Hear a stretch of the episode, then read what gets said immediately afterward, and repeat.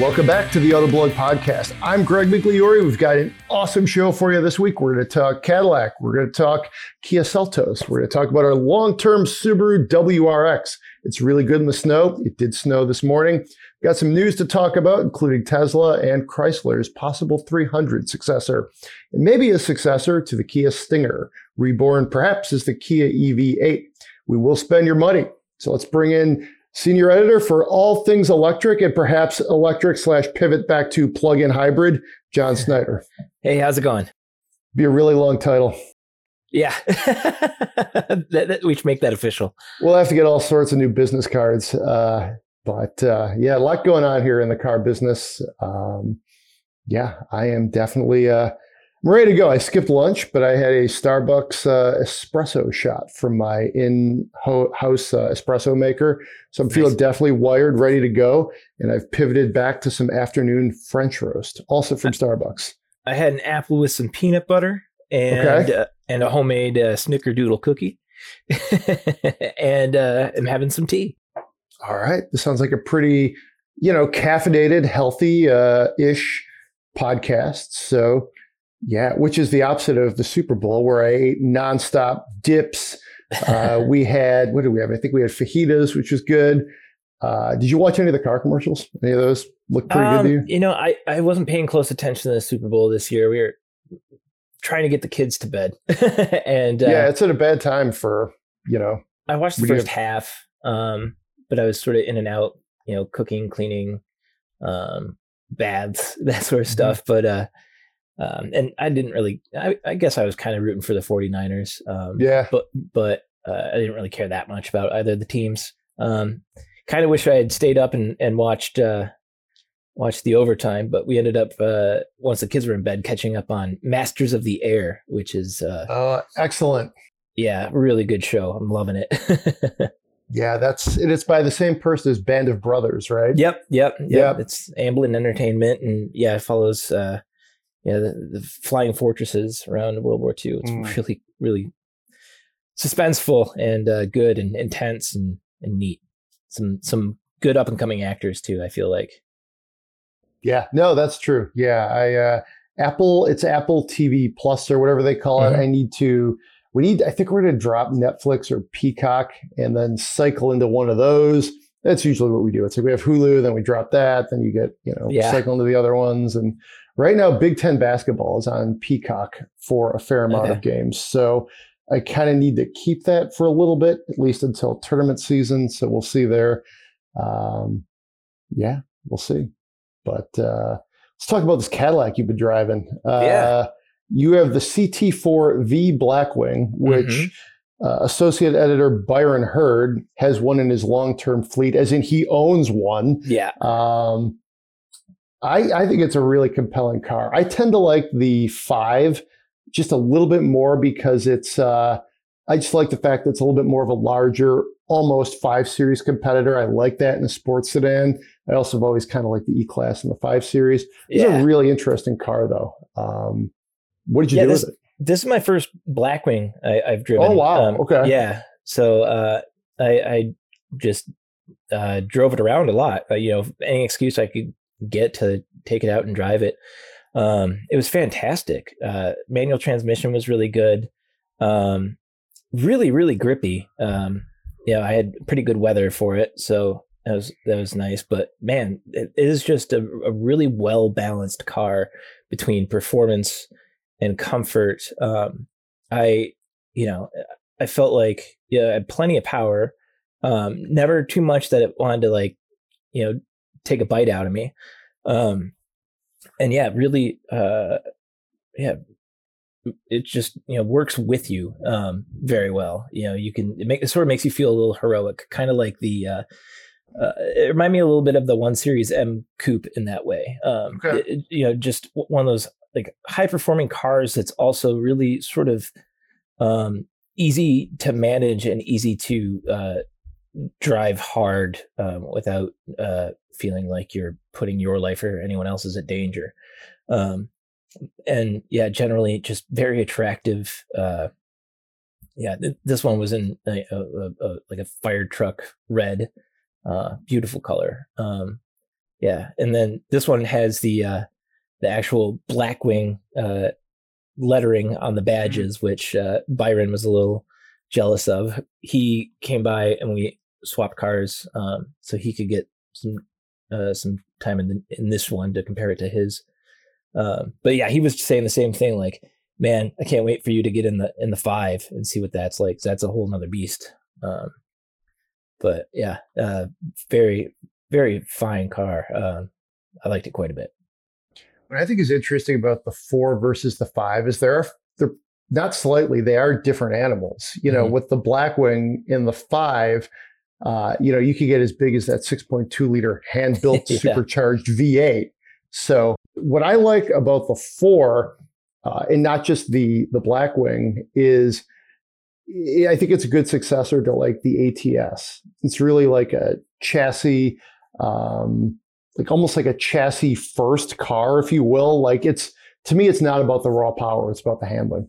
So yeah, it's another one of those things where it's like not too crazy loud or anything, but it does sound really good, you know, when you're downshifting through the gears. When you've got a long runoff, it just sort of does this really sort of comforting and slightly pulse raising, just constant burble. It's not like snarly and crackly. It's just burble, burble, burble, burble, burble. And it's not too loud or obnoxious. It just sounds really good. It's really fun. Yeah.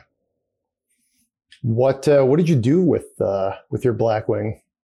I took the kids all over the place, and you know, whenever I was going anywhere, the kids wanted to be in it. they yeah. both really loved it too, which is really neat. They thought it was really sweet. But I just I sort of drove it around, you know, some of the back roads. Yeah, I'm sort of right on the edge of Ann Arbor, just like a hop over the city line. So just drive out toward like North Territorial, and there's all sorts of neat little curvy back roads out there. And yeah, so I just spent a lot of time doing that, and you know, it just plays along really nicely. And then when I was, you know, shuttling the kids around and whatnot, it was also perfectly good for that.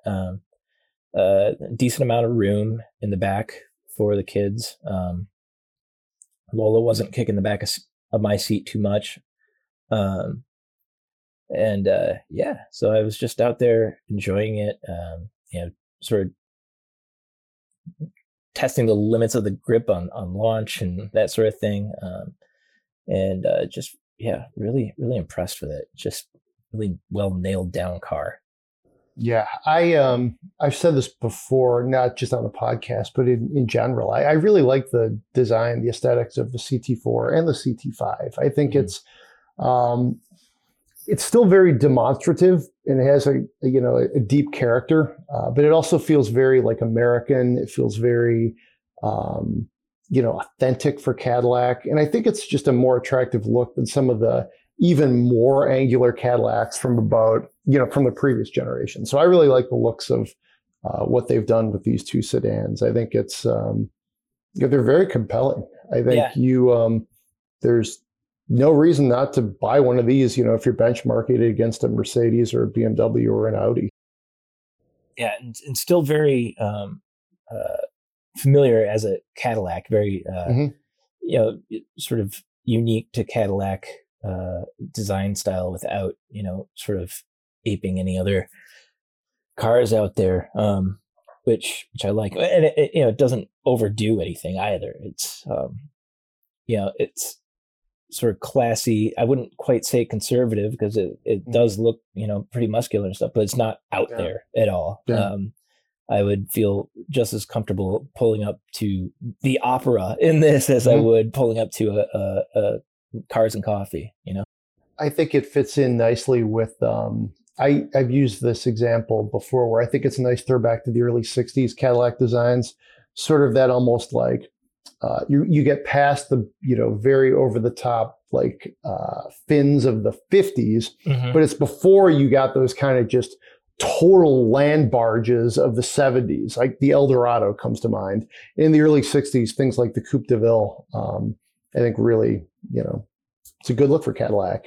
And this is, stay with me here, I think it's almost like the spiritual successor to that age of Cadillac design, which I think is, I believe it was like, it was post Harley Earl. You're more into like the Bill Mitchell era at that point. Okay.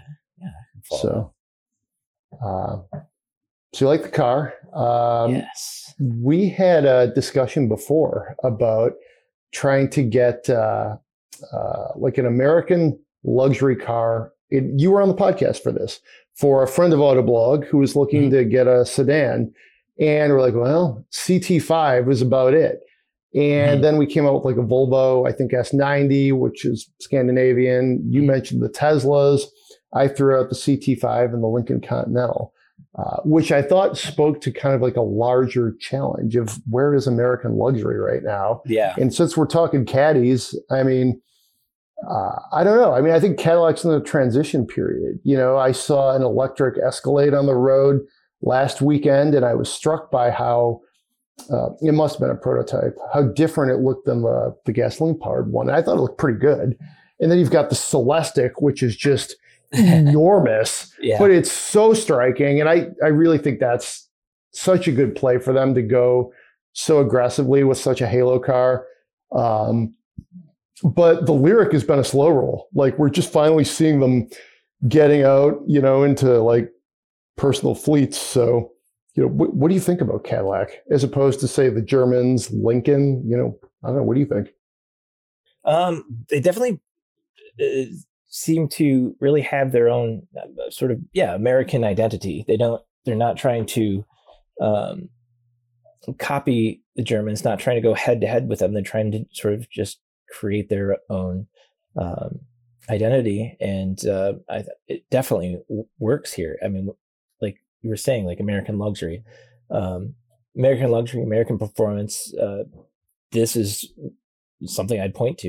A lot of the Cadillac vehicles, even the Lyriq is really fun to drive.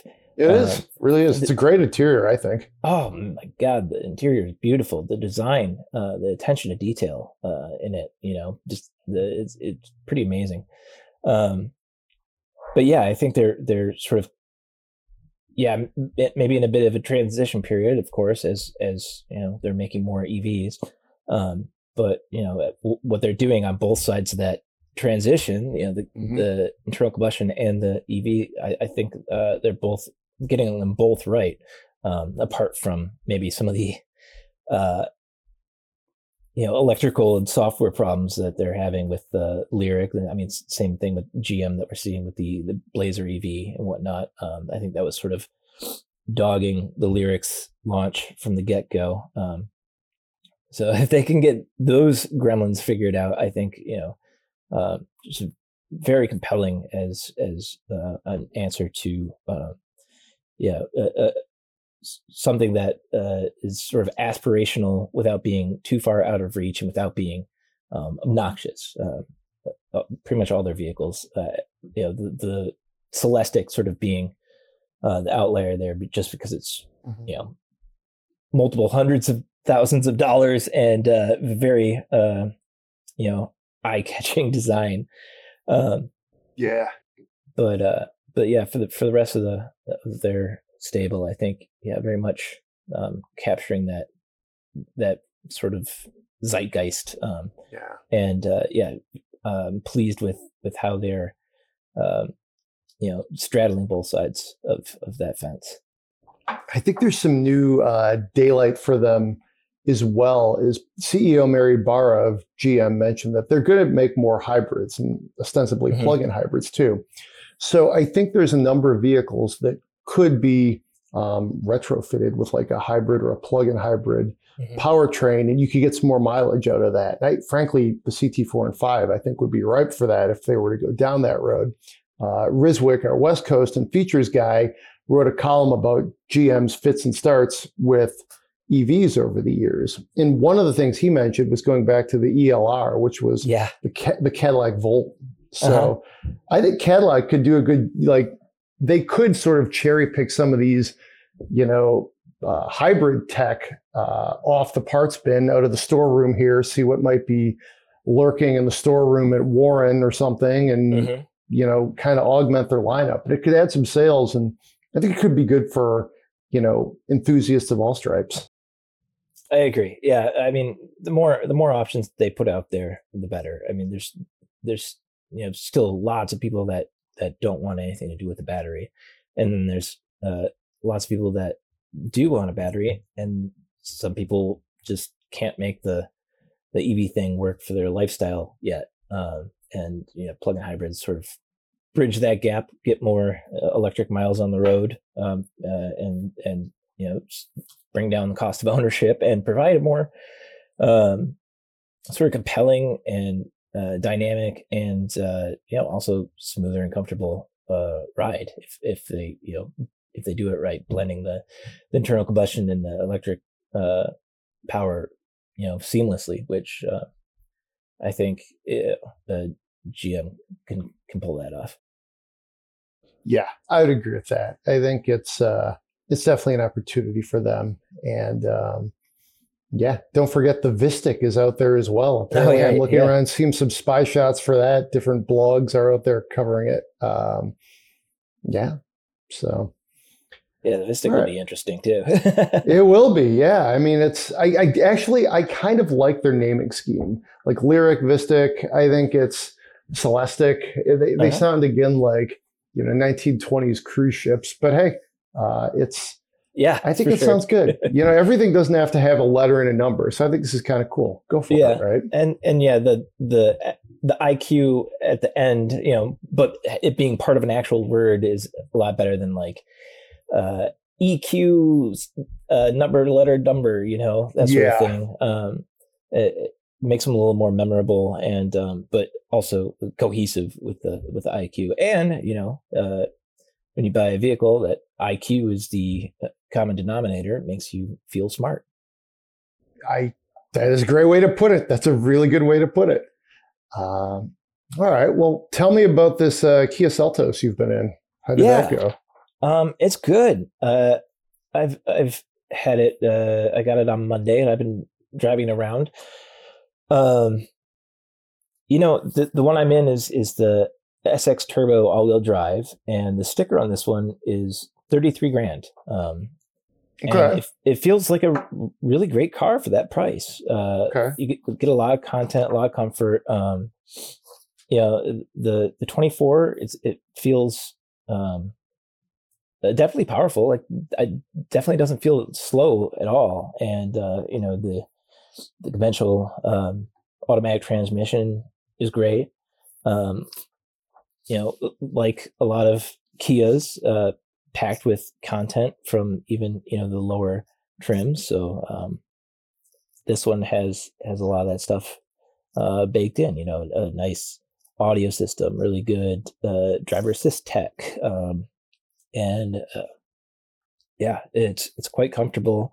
It's funny. I just got out of the Genesis GV70. The electrified GV70, and you know, that sort of looks and feels and drives bigger to me than the Seltos. The Seltos actually has more room in the second row, which my kids are enjoying, and I'm enjoying being able to sit in whatever comfortable seating position I want without having to move the seat for them to make sure their legs aren't squished. So, but yeah, it's a really compelling vehicle in that sort of small SUV space, a really good value. You know, also, you know, if you're buying it, you get that great 5-year warranty, which is always you know, it's something that you don't necessarily think about when you're you know, deciding on the cars you like, but when you go down to buy it, that's something that makes it's a bit of a, you know, can help make the decision. And yeah, I'm really quite enjoying it. You know, our video producer Amr has one. That's right. And you know, driving this, I've been thinking about him, and he's been raving about how he loves his. And you know, when I've been driving this, I'm like, yeah, okay, I I'm happy for a Hummer. This is a great car. It's pretty compact, but still, like I said, there's a decent amount of room for passengers. Cargo space is a little limited. I've been having to, when we pack up for karate, I have to stick the bow staffs over the headrests, that sort of thing. And it'll just be me and Wally going skiing this weekend, so I can just put down one side of the seats. I'll be curious to see how well the skis fit even then. Just 'cause that cargo area is kind of small-ish. It's not too terribly small, but I'm thinking about it in terms of putting longer things in it compared to like the GB70 that sacrificed second row space for, had really good cargo space. This sort of gives a little bit more of that room to the passengers. But I think for most use cases, luggage, groceries, things like that, normal things that you put your car on a day-to-day basis. It's the cargo area is actually pretty well shaped and decently sized. Yeah, I liked it when I drove it. I think it really exemplifies the things like Kia does well. You get a lot of value, kind of interesting design on the outside, very solid interior, and it's it affects the feeling of just good value. Yeah, you get a little more bang for your buck, if you will. Yeah, for sure. Like this, $33,000. I've got ventilated front seats. The power liftgate, the power sunroof, digital key. If I cared to set that up, which if I, next car I own, I'd really like to be able to use my car as a key. I use the app for our Palisade all the time to lock and unlock it. When I've like Kat's like, you got to run out to the car and get Lola's diaper bag or whatever, and I never remember to grab the keys from her. So I walk out and I tap a button on my phone and I'm in the car. If I could do that and drive it too, that'd be great. So things like that, lots of nice leather, the Syntex seating is really convincing, really comfortable, but then you get like the leather wrap steering wheel and shift knob and things like that. And just the regular highway driving assist suite of driving assist technology is really good. This isn't the driving the highway driving assist 2 yet, which is even more advanced, but highway driving assist 1 is excellent. Really, really good bang for your buck with this. It's a good name too. I think speaking of names, I think Seltos, I don't know why it reminds me of like Alka-Seltzer, just the name, but like a seltzer water, I don't know. But like a combination of seltzer and Mentos or something. Yes. Well, that would be an interesting drink now, wouldn't it? If it doesn't fizz up like Mentos and Coke. Maybe drop some, some gin in there. Could give it a different vibe, or tequila. Probably not tequila. All right, let's talk about this wrap. Mint and tequila can go together. Mint and tequila. I didn't think of that. I was joking, but I clearly wrong. That could work. I tend to think gin and then maybe a garnish of some lime could be good. Yeah. Winter cooler, nice transition as you get into the little bit longer days of spring. All right, should we talk about the Rex? Yeah. Our long-termer. Yes, the more we talk about this, throughout the workday, as everyone's sort of chiming in about it, the more I just can't wait to drive this our long-termer, this generation. Gosh, it's the first one that has me excited since the 04 that I owned. So you had the bug-eyed ones, right? I had the blob eye. They made the blob eye. Okay, they made the bug eye for 2 years. Gave it a little facelift with the blob eye for 2 years, and then and then changed it some more with the with the 06. Yeah. Okay. 05. They changed it. Yeah. Yeah. That would be. I think that car. You have the Volkswagen Beetle though, so. Yeah. I mean, but if you're looking to just have like a fun thing in the garage, man, that would be a fun one to still have around, but wouldn't take up too much space either. So what I'm going to talk about this week is a little trite, but it's a CD player. Post went up on Friday. Check it out. This is your first review of a CD player in a car and since 2011. I don't know. It was a $375 option. So we went ahead and checked that box. And I had a blast with it during my like 3+ weeks in the car.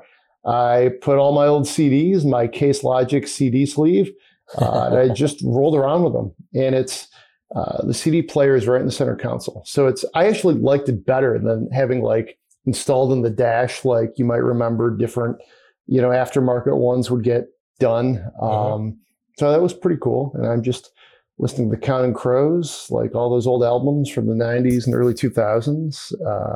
It's really a great pleasure to listen to an album all the way through. And I don't really do that anymore. Yeah. But in a car, you can, and you can do it anywhere, of course, but you just don't. And I don't know, for $375, I think I would check that box on this car. I think it'd probably be worth it. It's a little bit of a splurge, but it adds something. I also wonder if the novelty would wear off and I would just be like driving around with a bunch of CDs, listening to satellite radio and sports and NPR maybe, but I don't know. It was fun. I really enjoyed it. Yeah. I keep thinking I'm done with CDs, but I still have some laying around, a lot of them from like high school. And and when I do, have the occasional car with a CD player in it, every once in a while I'll bust some of those out and play them in the car and listen to albums that I forgot I loved for 20 years or whatever. I don't think I would check that options box, but it is fun to sort of go back and listen to those things I otherwise wouldn't, and then once I've listened to them on CD, I just download them on my phone. Just start streaming those albums.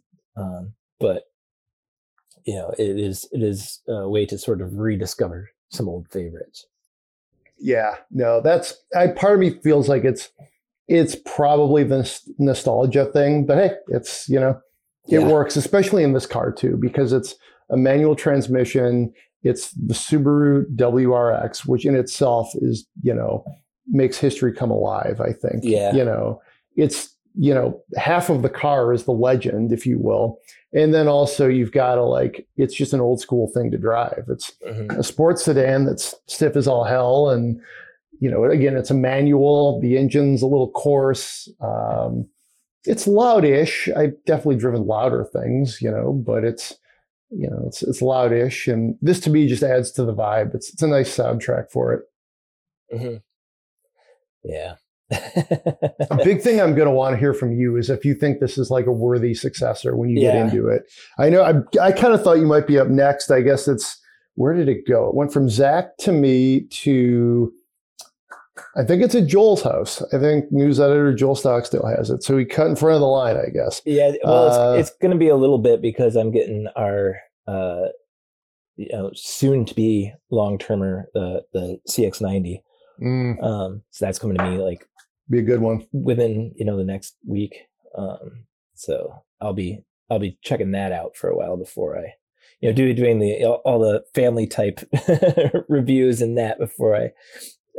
Start doing the historical comparison in the WRX, but I can't wait, man. I can't wait. It would have been nice to get it with some snow because, geez, Louise, that's the thing I missed the most about my WRX was just driving it in the snow was the most fun thing in the world. It's a tank. It really is. So I mean, the Blizzaks, just total champions. I had it for probably the time we had the most snow this year, which was kind of like late January, early February. So it was really good in that. And it also made me think if I were to look at this as a daily driver, now I would probably never get a Rex as a daily driver just for my station in life and the different things I need to do. But and there's certain press cars you get in, you're like, yeah, it's awesome, but I couldn't make this a daily driver for here's the reason. But driving this thing in the winter, which you knew it would be just an absolute trucker, but it also actually doing it made me think, oh yeah, I could do this. I really could, because daily driving in the snow with, you know, a manual transmission car that's low to the ground, I discovered how sort of like harsh it could be. And I was like, yeah, but it's still not that bad, you know? And I think it's worth that trade-off for what, the 3 weeks that we get snow in winter now. And then you get like this awesome sports sedan in the summer. So, but I do think the Blizzaks help, obviously. Yeah. Oh man. Just sounds like fun. The orange color is awesome too. I really like that. I'm glad we got that. The blue, which I think is honestly, it's probably a nicer look. Maybe get those Sparco gold wheels, which don't fit on this one, but you know, that's a great aesthetic too. Very like Subaru Rally inspired. I feel like everyone's going to have the blue though. Yeah. I like the orange a lot. It's another sort of Subaru vibe. Yeah. So check out that story. Let me know if you are driving around with your CDs and like a newer car. I mean, you know, how that's still working out for you. I'm curious. It was a little bit of a trip back in time for my final week here in the WRX. Palmer took it on Monday, and we'll see if I get another month or two in it before it goes back at the end of, we've spent 2 months in it, 10 to go. All right. So let's talk some news. Chrysler has a EV concept. This is sort of the successor to the Airflow. This is the they call it the Halcyon. You think I'm saying that right? Is it pronounced like the word, or I don't know if they have a special bespoke pronunciation? How do you think they say this? Halcyon. Okay, so we'll go with that. We'll say the word as it's pronounced. With car companies, it's never a given, especially with concepts. You remember the Chiron? For a long time, people thought it was pronounced the Chiron from Bugatti. And I don't know where that came from, but I feel like half the car journalism mispronounced it for like a year until somebody else said it's that. And I still don't really know what it is. So for me, I think this is interesting that they're continuing the conversation on this front. Mm-hmm. Chrysler knows how to make great designs. If anything, I think their sort of merger with, you know, Peugeot, PSA, Citroën to create this Stellantis, you know, monster of a company has helped the design department. I think it looks really good. So I don't know. I mean, for me, it's just they got to do another 300, and this kind of allows us to sort of think that they're going to. So. Yeah, I mean, it you know, it would sort of replace, you know, if they did make an electric sedan, it would be sort of a good replacement for the 300. I don't think anyone's going to mistake this design. You know, this is definitely not inspired by that in terms of design at all, but in terms of, you know, where it fits in the lineup, which would be the other thing in the lineup. It fits. I do like the design. It's not, you know, doesn't look typically Chrysler to me, but you know, it does sort of go along with some of the concepts they've been showing us. I like it. I don't know that. I don't know. You know, it does look kind of exotic, so I think that might have its draw to it. But people just, I don't see people looking at this and going, "That's a Chrysler," you know. Cool. Well, let's segue. We'll kind of bounce through some news here. Tesla won the charging wars. Yeah. You think so? I don't know, or is it just an armistice? I don't know. I don't think it's peace for 20 years. Hard to say. I mean, it's like if you can't beat them, join them. They have the better charging standard. You know, it's more approachable. It's easier to use. It's had more testing, real world testing. I think it's a definitely a good thing, especially for people who are sort of maybe intimidated by those big clunky CCS plugs and those, you know, thick gauge cables that, you know, are so easy to trip over and hard to maneuver around your car when you're trying to plug it in. Teslas are a dream compared to those to use. So it makes it feel a little bit more like plugging in an appliance than, you know, having to plug in, you know, some giant machine. And yeah, like there's already infrastructure all over the country that with which it's compatible. And, you know, if Tesla continues to build more, and now every automaker that is adopting this is committing to building more chargers with this standard. I think that's great. The having one standard across the U.S. and having it be the superior standard is wonderful. The only drawback is for, you know, Europe is sticking with CCS as far as I can tell. So it just makes it a little more complicated if you're, you know, building cars and exporting them for various markets. You know, it's nice to see a global charging standard. And I feel like that would have been CCS just because so many other parts of the world use it. But I'm glad that the U.S. is using this because it's better. It's just better. And I would rather use that. And, you know, I would rather have the NACS standard on my EV when I buy it. It might, I hope it doesn't, you know, deter people from adopting EVs now, you know, but I could see it doing that. People not wanting to buy something that just has a CCS plug that you're going to have to buy an adapter for in a couple of years. I mean, same thing with the way CHAdeMO was a couple of years ago.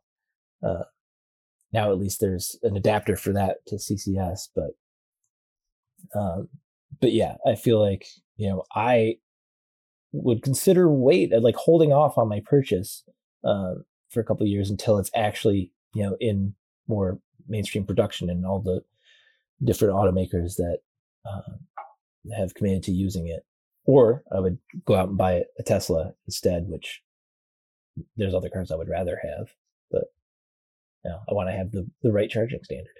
Yeah, you got to give Tesla a lot of credit because they really looked at the electric car as a whole situation. Yeah. And they thought far ahead. Yeah. No, I mean, other companies should have thought that way. Yeah. They're thinking more about the product rather than necessarily the whole life living with the product. So that's one thing, that's a huge advantage for Tesla that they've had all along is, you know, they just build a ton of infrastructure right away and it actually works. So, huge advantage for Tesla. No, I think it'll be a revenue provider for years to come for them, as well as they sort of, you know, the deals they've struck with, like Ford was the first one, and the way it they sort of shaped their business model. And, you know, they were there first, and, you know, they had the foresight to see where this was going to go. It seemed like the other automakers just assumed it would be like you build a car and you don't worry about the gas station, you know. Yeah, and, yeah, exactly. When you're trying to change consumers, it doesn't really work that way. So cool. Well, speaking of EVs, the Kia EV8, this could be the long-awaited successor to the Kia Stinger, which we really liked. We had a long-term one. I think it was a GT. We had a lot of fun with that. That was a beast of a car. I can't believe they did that. It really was a shooting star, lasted for a few years. I remember the concept car they showed at the Detroit Auto Show. We did videos on it. And yeah, it was a, you know, Halley's Comet. It was in and out and it's gone. But now makes all the sense in the world to bring back it as, you know, an electric guise. This is a little speculative. We're seeing stuff from Korean Car Blog, which we translated. So, you know, it's a little bit of a, you know, we got you definitely, this isn't for sure 100% happening, but reports out there. And I think, you know, you mentioned, like we talked about the Seltos earlier, and I think Kia has done a really good job of getting into all sorts of segments, creating value and creating identity. And I think the Stinger at its best did that. So I think if they were to come back with something electric, it could work. You know, and the EV8 would be a great name. I don't quite get, is it going to be like a sedan? Because what are they going to do? Make a really big sedan and put it on top of the EV6 and some of the other stuff we're seeing. So I have questions on that front. But generally, I think they should do this. It would be a nice brand halo for them if they do it as described. Yeah, I would, you know, thinking about the Stinger, it did have sort of that longer wheelbase. It was a little longer mm-hmm. than the Genesis G70, at least. Mm-hmm. And, you know, plenty of room. You could get a good sort of skateboard chassis onto that. And yeah, I think it would be a good candidate for electric power. You know, the i4 that they offer was a little harsh, but the twin turbo V6 was really nice and smooth. That would, I feel like that translates pretty well to the electric feel, you know, just good power across the rev range in that in our long termer. And then, you know, if you want something a little, you know, an entry level version with less power, I would rather have a very smooth electric motor than the 2.5T that they offered. Mm-hmm. And yeah, you know, if they can keep it low enough to the ground and still make it comfortable. I mean, you have to fit a battery pack under where people are going to sit. So, which could make a little more sense in sort of a GT sort of sedan like this, where you might sort of want to be like in like a little bit more of a race car position than like an upright position that you would in a crossover. But like, you know, like in the EV9 and you know, some other like Kia Niro, things like that, you're sort of your legs are your knees are pretty high up just because you're sitting on top of that battery pack, and they don't have a lot of room to go lower with the floor, you know. So if they can manage to make that comfortable, and with an EV, you can, I suppose you could use that space where there would be an internal combustion engine in the front, move the front seats forward, take advantage of that room, and give more leg room to the rear passengers, and have them all just sort of, you know, in that little bit more sporty reclined sort of pilot position, and it would work quite well. But yeah, I would love to see an electric Kia GT sedan. I loved the Stinger so much. My brother-in-law just bought one a couple months ago. Really? Yeah, yeah. Which one did he get? He got the GT one with the V6. Okay. And it's like it's gray, but it's not like a metallic gray. It's like a flat gray. Yeah, I can picture that. It's a good look. Not a matte, but just like, you know, that sort of flat color. But yeah, it looks great, and he loves it. He had a Ford Taurus show that that was, you know, starting to finally fall apart. And before that, he had an Acura RSX. So I like his style. I like his lineage of vehicles. I think the Stinger is a great one for him. You know, they've got my older nephew has now graduated high school, but they still have another boy who they have to tote around, who's getting quite big. He's, you know, I think 11 years old now, fifth grade, and getting huge. So he's got to fit in the back. I little bit of a non sequitur here. We were talking about the show last week because it was a pretty prominent reveal at the 2009 Chicago Auto Show, and just the SHO was top of mind. And one sold in 1990 it sold for about $4,000, $4,001, which it's a pretty beat up car, to be honest. Yeah. I think it's a tired 34-year-old car in gray. But this was on Haggerty, and I don't know if he decides he wants to get one back. I mean, this had the 3-liter V6 with the manual. So, I mean, this was an interesting car. Haggerty says it did 0 to 60 in 6.5 seconds, which is really quick for the 90s. And this had the Yamaha 3-liter dual overhead cam. Oh my gosh. The actual mileage though is listed at 152,680. Okay. Holy cow. Yeah. That would be a lot on that powertrain and that just chassis and everything about it. So I don't know. You said the word Taurus show, so it got in my head. I like how your brother-in-law thinks though. Those wouldn't be exactly the cars I would get, but I could see myself doing it. I would be more like 96 Chevy Impala or something. Uh-huh. I could go down that road, but just end up at a few different spots, Yeah. Same idea though. So, all right, should we spend some money?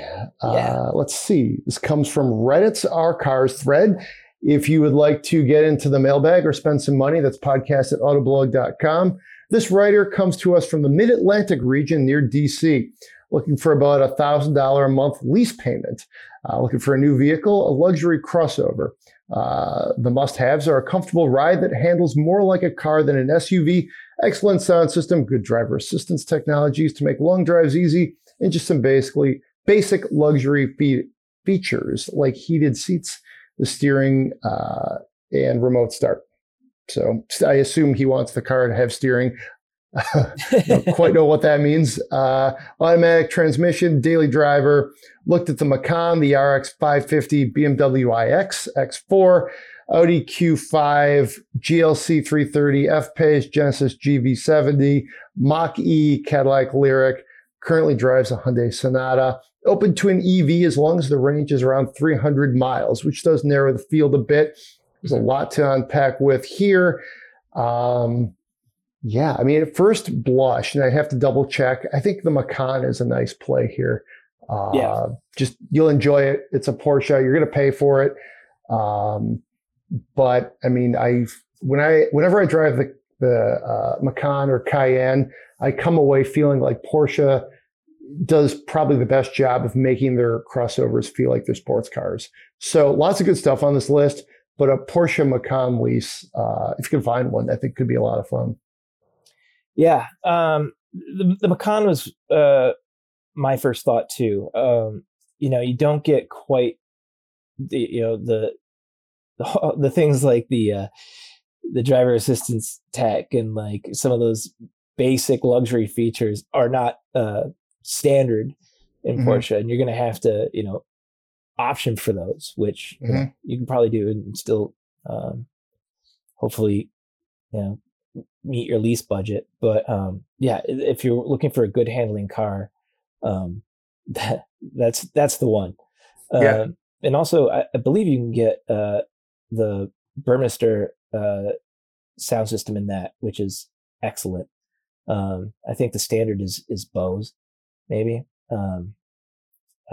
No, sounds right. No, there's this Bose is like the second one up. There's three different ones in there. So that would be a great one. I was considering picking the Mercedes but I'm not sure if the Burmester. I think the Burmester system's available in the GLC, but I'm not sure. But I think one that drives well, that's the one. I would also potentially consider the BMW iX. Yes, that's a good car. Good crossover. You can get good range in that. Some of the tech is a little frustrating to use, but it's excellent to drive. A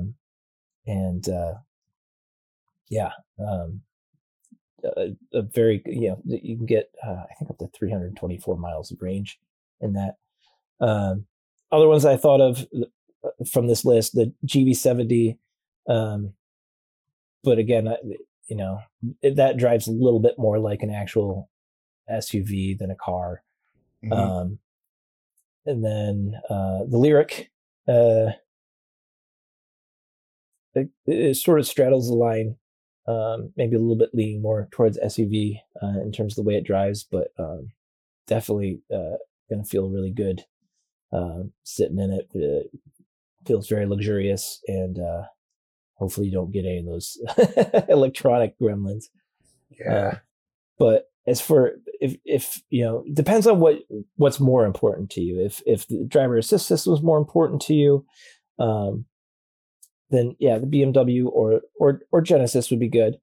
If the driving like a car is more important to you, BMW or Porsche Macan. A couple other ones that I kind of like the GV80, which according to TrueCar you can lease for $766, and if you want like all the stuff on the buffet here, Genesis is usually there for you. They have Kia and Hyundai, they're good values. You get a lot of stuff, so you could definitely load those up and probably get a little bit of a better deal. And then when it came to electrics, the Mach-E I think would be a lot of fun.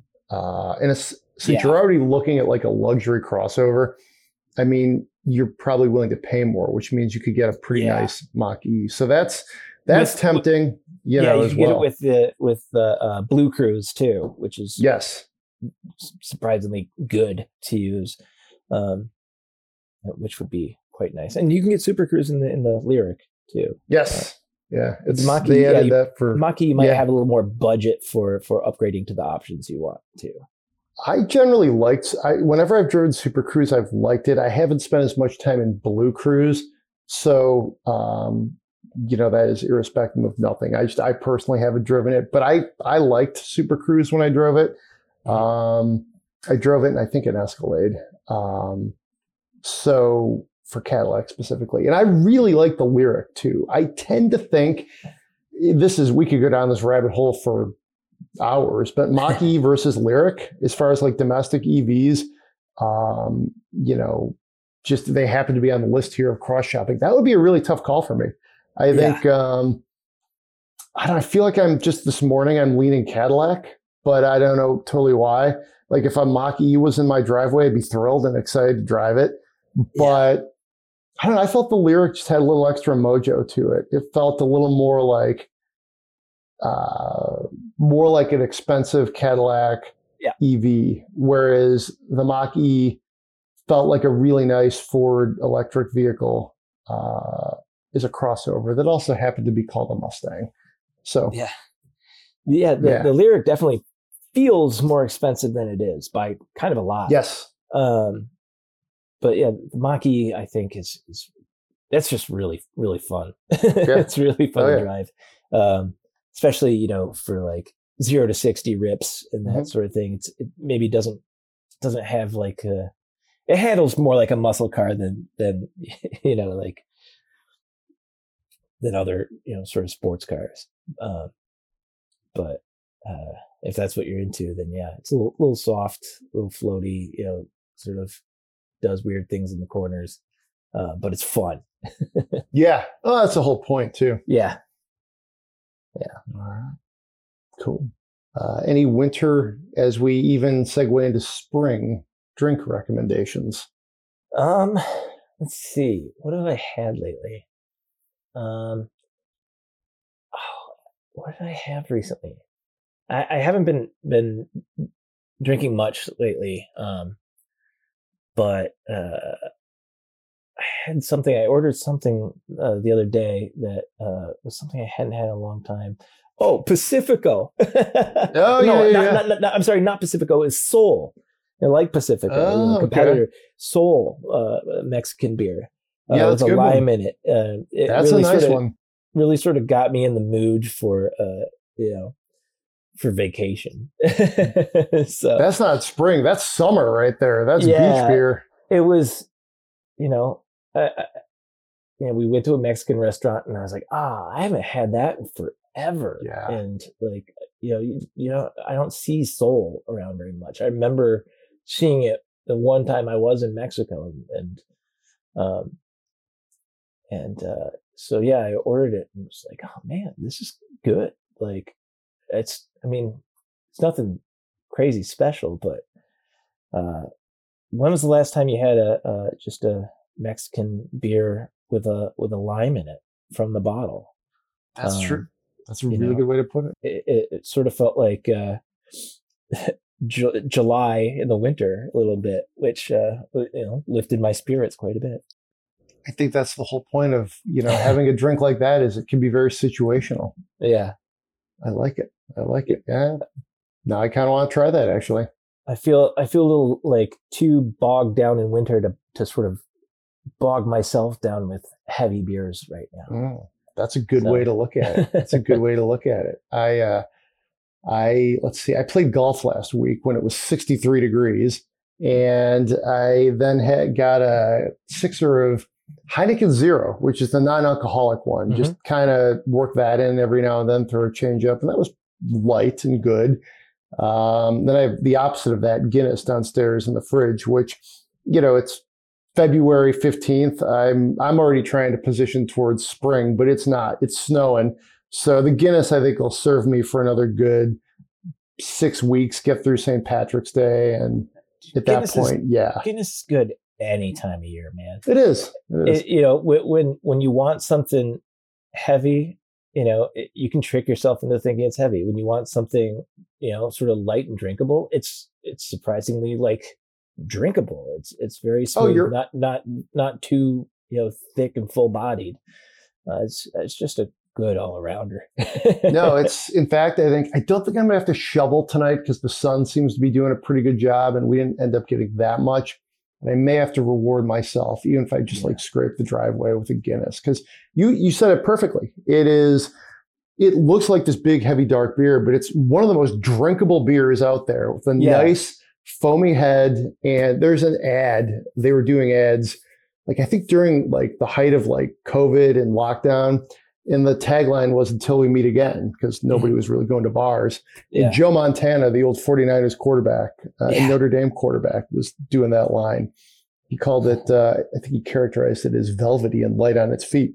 And then the other guy at the bar goes, yeah, just like you. And then some other guy goes, who was that guy? Because, Joe Montana's 65 at this point. But I feel like that sort of dry style Irish stout. There's never a bad time for it, but not a bad time of year for it. It's never a bad time for the Autoblog podcast. And if you enjoy the show, please give us 5 stars on Apple Podcasts, Spotify, wherever you get the show. Be safe out there, and we'll see you next week.